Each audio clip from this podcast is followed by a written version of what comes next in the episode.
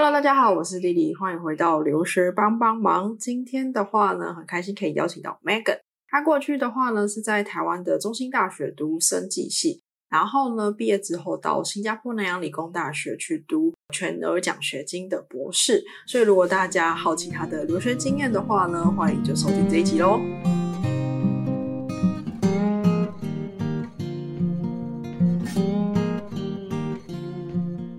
好，那请 Megan 可以先跟我们观众打个招呼吗？Hello，大家好，我是 Megan。首先的话呢，比较想问的是说，哎，你过去在台湾是先读呃生科生技系这样子，那你当初为什么会想要在大学的时候选择中心生技系这样？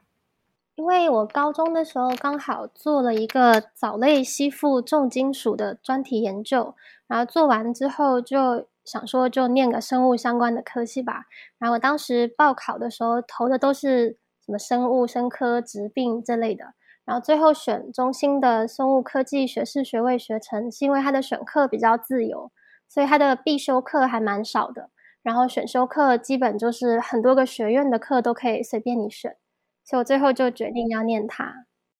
了解，他的必修是学分是真的少到比其他科系少很多吗？大概一学期你们要修多少必修？我就只记得四年的必修好像只有二十到四十个学分吧，我已经记不清了。但是一般那真的很少，对，一般是六十个差不多，对不对？对，算是选择相对比较弹弹性一点啦。那这样子的话，你在大学的期间，你就是有想说要到那个呃美国的加州大学当交换学生的动机跟考量是什么？当时呃成绩出来之后，可以选择 U C Davis 跟 U C San Diego。然后 U C Davis 的话，它比较偏向农业，但是 U C San Diego 它就比较偏向神经学、心理学，还有它的海洋生物学也非常著名。然后最后我就决定要去 U C San Diego，因为我对神经学跟心理学可能比较感兴趣。虽然我是农学院的，但是这样你对神经学跟心理学都没有太多基础吗？还是你本来就有基础了？当时是完全没有基础。我后来回中心是四年级的时候才修到了一门神经生理学。我去的时候是完全没有基础的，念的就比较辛苦一点。了解。好，然后你刚才要说另外一个原因是什么 考量？另一个考量就是当当年的情况，我不确定现在怎么样。但是当年 UCSD 它的录取条件会严格严苛一点点，所以申请的人会比较少，就可以整年去交换。那如果去 UC Davis 或是去很受欢迎的欧洲的话，那就都是半年就得回来了。哦，了解，就是学校里面竞争的人就是相对比较多的话，就没有办法让你待比较久这样子。对，学校会想要让尽量让越多人去越好嘛，所以可能就变成半年就得回来。了解，哎，那你那时候在美国就是呃 UCSD 的 Emotion Lab 有做研究助理，那这个是一个怎样子的内容？就是为什么会怎么去申请啊之类的这样。当时其实还蛮有趣的，是我在修某一门心理学的课的时候呢，那一门课的教授就突然推波说：“哎，Christopher 他的 lab 现在在招一些 research experience 的学生，然后 research experience 其实是 UCSD 的一门课，有点像专题研究，但是它不像我们的毕业设计这样，是得要呃可能一个人，然后给学长带，然后做出一个。”独立的 project，然后在毕业前去报个 poster 什么的，这个就只是你去某一个实验室，然后然后就做研究，就没有说一定要做出一个 project，你只是会跟着某个人，然后有很多个 research experience 的学生都在这个 project 里面帮忙。了解，虽然是学习比较多，但是不一定要真的自己产出一个内容出来就对了。对对对，比较像是那些实验室在招小助手的感觉。了解了解，所以那时候就想说去体验看看这样吗？对，我就觉得机会非常难得，因为就嗯，当时一起住在一起的同学也都是有在说，难得出来交换，应该要进实验室，就是了解研究一下，就是体验一下这样子。那你自己就是这样，等于有在实验室，在台湾其实一定也是会有到实验室工作的经验。那你自己觉得在美国？跟台湾的话，实验室整体的氛围啊，有没有差异？这样，这个就 可以可以讲很久。但是我觉得实验室有一个嗯蛮特别的特征，就是它整个实验室的气氛啊，就是包括经费啊，然后大家的关系啊，然后可能做实验的态度呀，全部其实都受到了指导教授的影响。所以说，就是你要比较。不同的地方，比如说圣地亚哥、新加坡跟在中心这三个地方的实验室氛围有没有不一样？其实是在比较这三个教授的实验室的习惯有没有不一样。了解，我自己是觉得三个地方的教授人都还不错，只是都也有一点不太一样这样。然后美国可能就真的是比较 chill，因为当时我们在那个。Ready School of Management 那个实验室是面海的，所以你实验做完的时候走出来是可以看到圣地亚哥的日落，那就可能会真的整体比较 chill。那在中心的话是可能因为大家都讲中文都是母语，所以大家就感情也都很好，然后教授也都会请大家吃饭，然后就是可能逢年过节有活动的话，我们也都会聚会，然后也是气氛很好。那新加坡的话。可能因为竞争比较激烈，对，就气氛会比较严肃一点点。也可能是因为在新加坡的时候是 PhD，但是在在中心跟在 UCSD 都是都是大学生，那所以可能念到研究所的时候气氛就会有点变化。了解，确实好像就像你讲的，就是根据老师的风格，每个实验室就是会不一样，即便是在同一个国家，可能也会有所差异啦。就是只要老师不一样这样子，那你有提到就是说台湾的专题是需要动物实验的，那美国那部分就是比较不是大家一起一起去做一个研究，那你觉得这是怎样子的差别吗？嗯，首先是我相信有做过动物实验的人都会知道，动物就是台风天了你也得要去喂它，所以就是。不管外头的天气状况啊，还是有没有放假呀，就到了喂老鼠的时间，你就要去喂老鼠；然后到了要给老鼠做实验的时间，你也得要去给老鼠做实验。所以那个行程会排的比较硬性，不能更改。但是因为在美国那边做的实验是以人作为受试者，那所以当时的受试者的数据都已经有录影起来了。所以我其实是分析那个录影的内容。就是看着录影里有几个人在讲话，然后我分析那个内容。那这样的话，就我什么时候分析都可以嘛？对对对对对，就会轻松比较多。嗯哼哼，算是你不用去照顾一个小生物了，就是毕竟。小生物，你真的是要按部就班的去喂它，不然它可能真的会实验中途就没办法继续下去。这样子，对，好。那在就是在美国交换的过程当中啊，因为其实一年也蛮长的。那你有觉得比较印象深刻的事情吗？像你有跟我提到说学科兄弟会，这是一个怎样子的组织？那是一个法学的兄弟会。因为你知道，在美国，他的法学院跟医学院都是研究所才能念的嘛。那所以他们在大学部的时候就会有 pre law 或是 pre med 这种东西。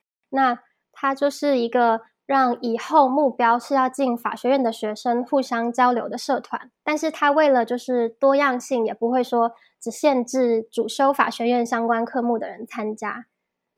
了解。所以就是大家，那你那时候为什么自己会想要去参加？我想说，难得出国，说不定最后一次在美国念书，事实上也是，那就多体验一点美国文化。嗯哼，了解。那通常这个兄弟会，它是就是跟法学相关。那你觉得他们的活动都是什么？是真的要跟法律很有相关的活动吗？还是说其实也不一定啦？这样其实就也不一定，他会把活动分成好几种，然后。其中一种就真的都是跟法学相关，就是可能大家会请那些校友的律师来，或甚至不是校友的律师，然后来分享他怎么考上法学院啊，然后 LSAT 怎么准备，那是法学院的入学考试。然后了解，但是其他方面也会可能一起到海边野餐，因为 UCSD 那边就是很多海海滩嘛，然后也可能会一起到那种别墅去开派对，就开一个周末。那感觉真的是有有认真，但是也有玩的部分，就对了，两个都有这样子。OK，好，那你那时候就是其实也到美国去交换了一段时间，然后后来回到台湾，等于就是准备要大学毕业了。那最后为什么想说要申请博士？那你的留学规划是怎样？怎么最后会想要选择到新加坡的南洋理工？我当时是有受到我在美国的朋友影响，因为。美国的想做研究的人，基本都不会再念硕士，因为他们的 PhD 都是直接念 PhD 的。然后有的会有副硕士，有的是没有副硕士。然后大部分好像是没有副硕士。那因为我的朋友们就全部都申请了博士嘛，然后我当时想的就也是申请博士，因为博士一般才会有全额奖学金，硕士的话学费就会有一点点贵。然后。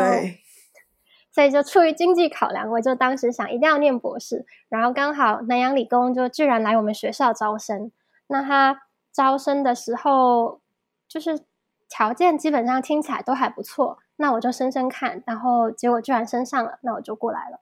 对，那你可以分享一下，你刚才提到就是说，哎，新加坡的博士的学制就是跟美国也是一样，就是说直接念博士吗？还是它中间就是没有硕士这个过程就对了？他可以申请硕士，但是会跟博士的学制不太一样。然后我在新加坡待了，就是在南洋理工待了四年，我好像几乎没有遇到过几个硕士，所以双方其实是不像台湾这样有交流，双方几乎都没有交流。然后新加坡的话，它基本是鼓励你直接升博士的，因为博士才有奖学金，硕士好像也没有。了解了解，OK。那你那时候是怎么申请到这个奖学金的？然后可以分享一下，说通常在新加坡拿奖学金读博士是常态吗？就我所知，我的同学们全部都是有拿奖学金的。我很少遇到，不，我从来没有遇过没有拿奖学金的博士，在我同学里面。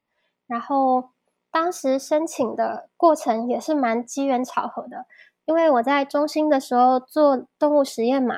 当时的材料是一种生态，那所以我在写我的 CV、写我的那种文件的时候，里面自然就会提到生态嘛。那那我申请南洋理工的时候，就是那些文件里就是提到生态，然后就刚好我的教授他叫 James P. Tom，他当年在纽纽约的那个 Rockefeller University，他的老板就是 诺贝尔奖得主，然后研究的就是生态合成那个 cellulose peptide synthesis。然后，所以他就很喜欢他老板 Bruce Merrifield，然后就一直很重视生态这件事情。那所以我就猜他在筛选 CV 的时候，就是用生态当做关键词，然后就哦，这个女孩做过生态，那找她来面试一下吧。那面试了就过了，然后就拿到了，就拿到奖学金，就可以就可以来念 PhD。那那时候的面试过程大概是怎样子的内容，还有时间长度之类的？面试我印象中有点太久以前，好像只有半个小时左右，然后整个过程也蛮轻松的。是是我的教授跟当后来有带过我的一个 postdoc 两个人一起面试我，然后可能就问一下我的那个大学的专题做了什么呀，然后还有发吗？然后那我为什么要升他们实验室啊？然后就问了一些，就真的蛮简单的问题，然后就变成我老板开始介绍他的这个计划了。了解，算是一般的介绍，互相介绍彼此这样子啦，就是稍微聊一下。OK OK，那可以稍微就是透露一下，说，诶，那全额奖学金的话，在新加坡一般来讲大概都是多少的薪水之类的？外国人的话，应该都是两千五百新币。然后新币跟台币的汇率大概一比二十一到二十二这样，差不多。了解，OK，好。然后，那你刚才有提到就是生态合成这个部分是你被老师找到的原因。那你后来到呃他的实验室之后，你们的研究也是这一块吗？还是有相关，还是做其他的这样？对，嗯，我在大学的时候是没有做过生态合成，我是直接拿它来用。但是我进到这个 lab 的时候。是会，嗯，是会做生态连接的，对，嗯，了解。那你自己就是在呃美国那段时间，你有学一些神经学跟心理学。你那时候申请博士的时候，没有想说要找相关的吗？还是说呃就觉得还是跟生计相关的比较有趣？这样？我觉得就是生，因为我的本科都是生物科技，然后我只修了一年的。几堂的神经学跟心理学的课，可能就十几堂，然后这样子去升，比如说临床心理学的博士或神经学的博士学，我觉得有点太困难了。了解，算是可能呃产出的内容比较少，就也比较难表达自己的成果吧，就是在申请的时候这样。OK，好，然后那你觉得就是等到你真的到新加坡读书之后呢，你可以稍微分享一下，说，哎，你觉得跟过去在台湾还有不呃美国的时候有什么不一样？就是又像刚才提到的，就是我觉得这好像又又是一个不是能按照地区地点来来分类的情况，因为在新加坡的时候念的是博士，然后众所皆知，博士就是压力大，掉头发。晚上不能睡着，所以 在新加坡是比在台湾跟美国加起来，可能在乘二都还要累。嗯，了解。然后，那你这样子的话，就是说，哎，你在呃南洋理工读书的四年的过程当中啊，有一个研究生学生会。那这个学生会主要都是在做什么？那你从他们办的活动当中有什么收获吗？我们就常常在举办一些 seminar，就是。每周会让学生还有博士后研究员上台去报告他们的研究内容，然后也会有一年举办一次的那种研讨会，然后也是让学生，然后我们学校的博士后研究员，然后上去演讲。但是这同时也会请来很多嗯不同学校的教授一起过来演讲，这样。那我们也会举办一些给研究生的学生活动。像是打保龄球啊、溜冰啊什么的，嗯，算是有就是课外活动，但是也主要有一些学术上面的交流活动这样子。对，这个就学术交流活动比较多，因为每个礼拜都要办那个 seminar 嘛。那你当初为什么会想说要加入这个呃学生会？当时也是想说，嗯，就想因为那时一个人在新加坡嘛，就想要跟同学们交流。但是它还有一个巨大的好处，就是我不知道，就是新加坡的国大有没有这样，但是南洋理工的生物学院是这样。就如果你加入了学生会的话，那你可以一直延长你住宿舍的年限。哦，了解。那你哎，说到住宿舍，你觉得就是以学生的身份在台湾啊、新加坡跟美国来讲，就是各有什么优缺点吗？就是各个国家对学生的。好处是什么？这样，嗯，首先在中心的时候，那个宿舍基本就是只保障一年嘛。然后我觉得宿舍也比较旧一点点，然后包括上冷气也得要用冷气卡，然后四个人就得要一直可能轮流给那个冷气卡充钱。然后但是这样不是有时候会有人想开，有人不想开吗？然后再来是中心上它的冰箱也是在一个那种。女宿的办公室，然后可能过了一段时间，你就不能去拿或者是放东西了，所以是中线宿舍，我觉得是还蛮不方便的。然后在美国那边的话，我住的是跟学校有合作的公寓，那就还蛮奢侈的，就是 他那个公寓是，他那个公寓是嗯好几栋楼围着一个游泳池，然后游泳池旁边是有那种 SPA，小小的一个 SPA 池。然后好像没几天会有那种女佣来帮你收拾打扫，所以是完全不用打扫的。然后水电啊什么清洁费都是包在房租里面，但是也因为这样房租还蛮贵的，但我已经想不起来价钱了。但是在新加坡宿舍的话，我觉得好像就比较物美价廉。就是当时我住的是一个大公寓，然后那个公寓是我入学那一年刚刚盖好的，那所以它只要。大概四百五十新币一个月，所以就是算在新加坡当地算是很便宜。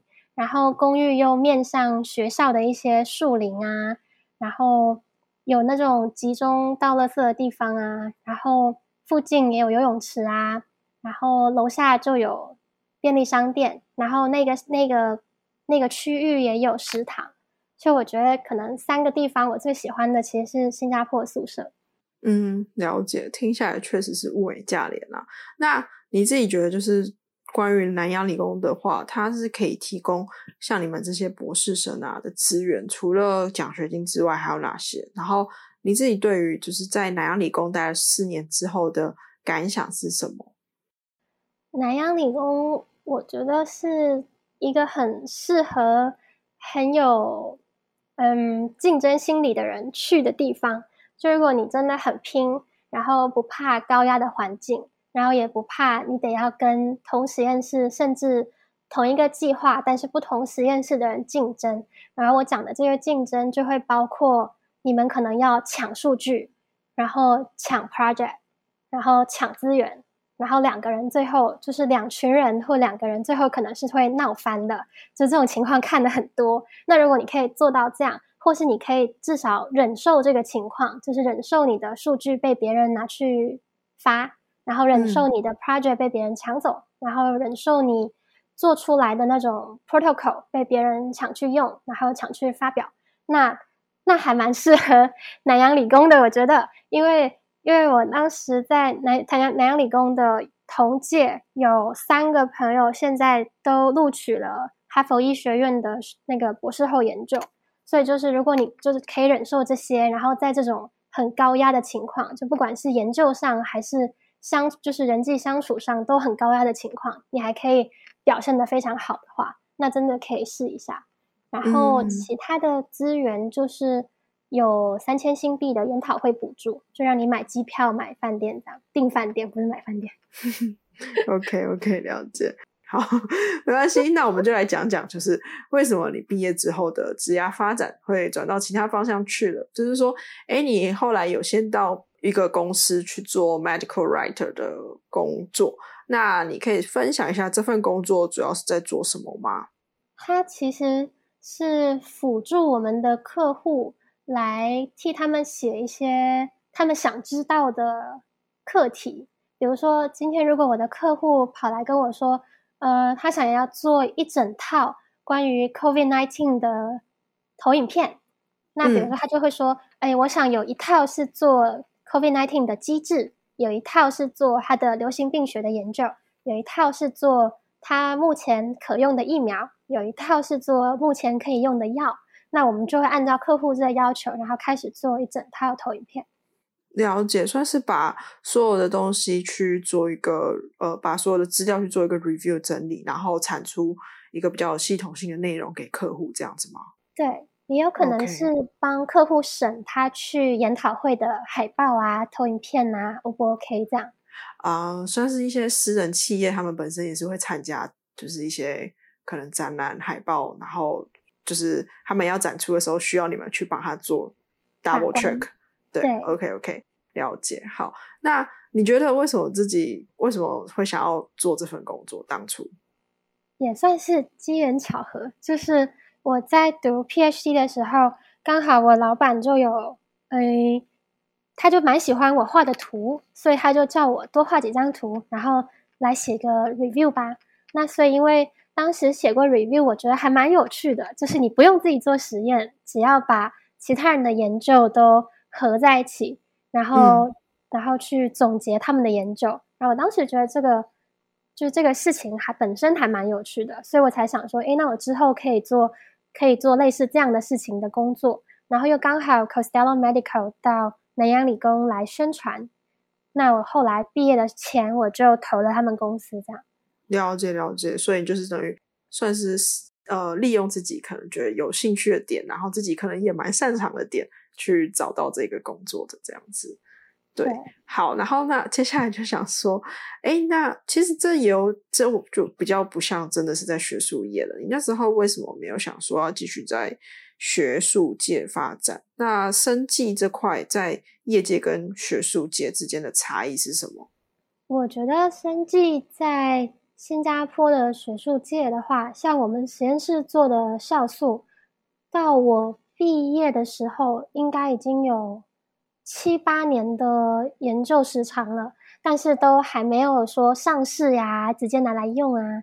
顶多就是我们把东西纯化、表达、确认有活性，然后寄给别的实验室做，那就不会说可以上市这样。那在业界的话，这样公司肯定破产嘛，就七八年了，这东西还是只能你寄过去，然后你寄过去的东西也没有经过那种 QA、QC 什么的。嗯，对。那我觉得就是在业界会比较实际一点，就会注重它的产量啊，然后注重它的品质有没有办法维持在一定的水准。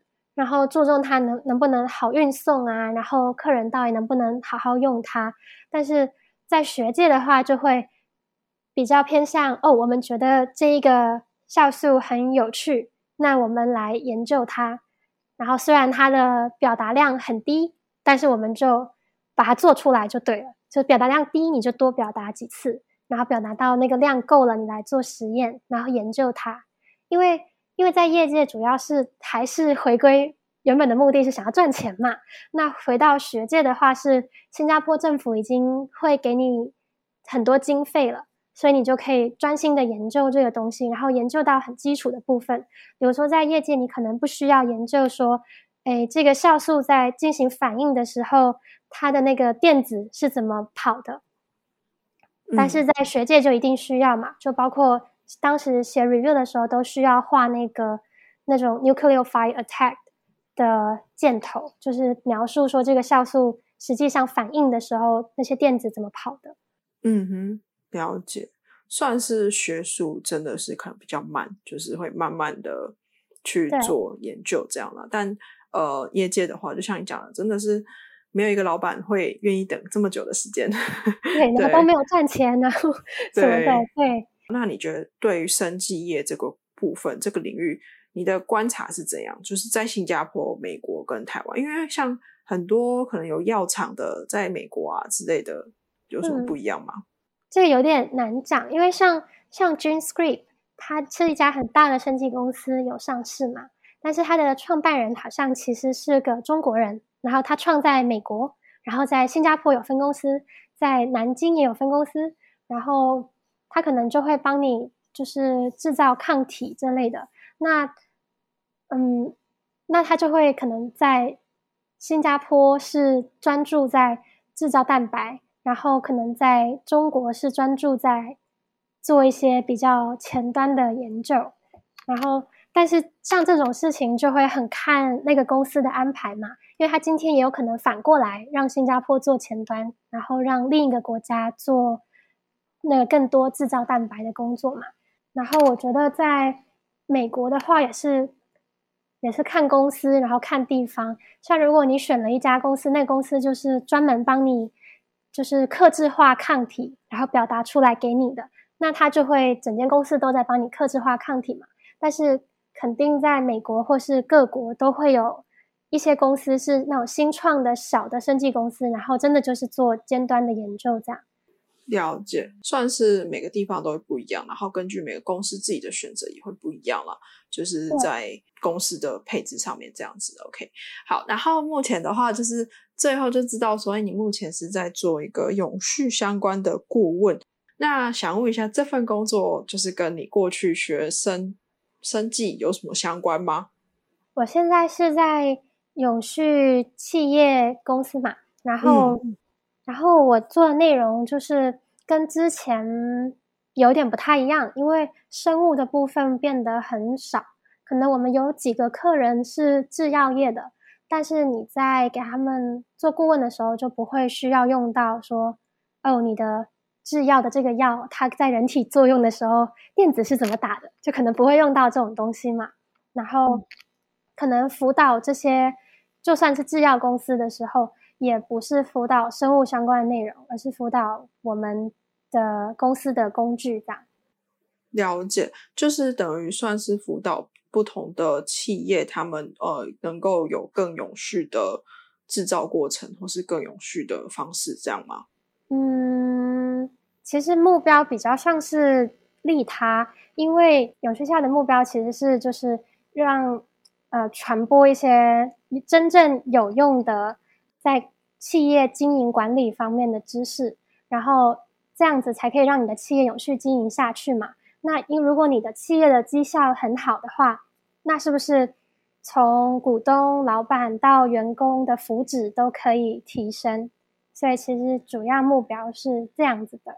像是一个正循环啦，就是让大家每个部分都越来越好，整个公司的体制这样子，就是往正向的去发展，这样 OK。好，了解。OK，那算是从学术界到业界，你真的是经历过蛮多不一样的事情的。不过我相信应该都是很棒的体验。那今天的话呢，就非常开心，就是 Megan 可以来跟我们分享她有趣的经验，就是过去在不同的国家，以及后来从学界转到业界的原因这样子。好，那在最后一个小问题，如果有机会转回学术界的话，你会想要吗？还是完全不想？应该不想。OK OK，了解，好，没关系，也祝福你接下来的工作可以很顺利。这样，那今天的访谈就到这边喽，拜拜。好的，谢谢 Lily，拜拜。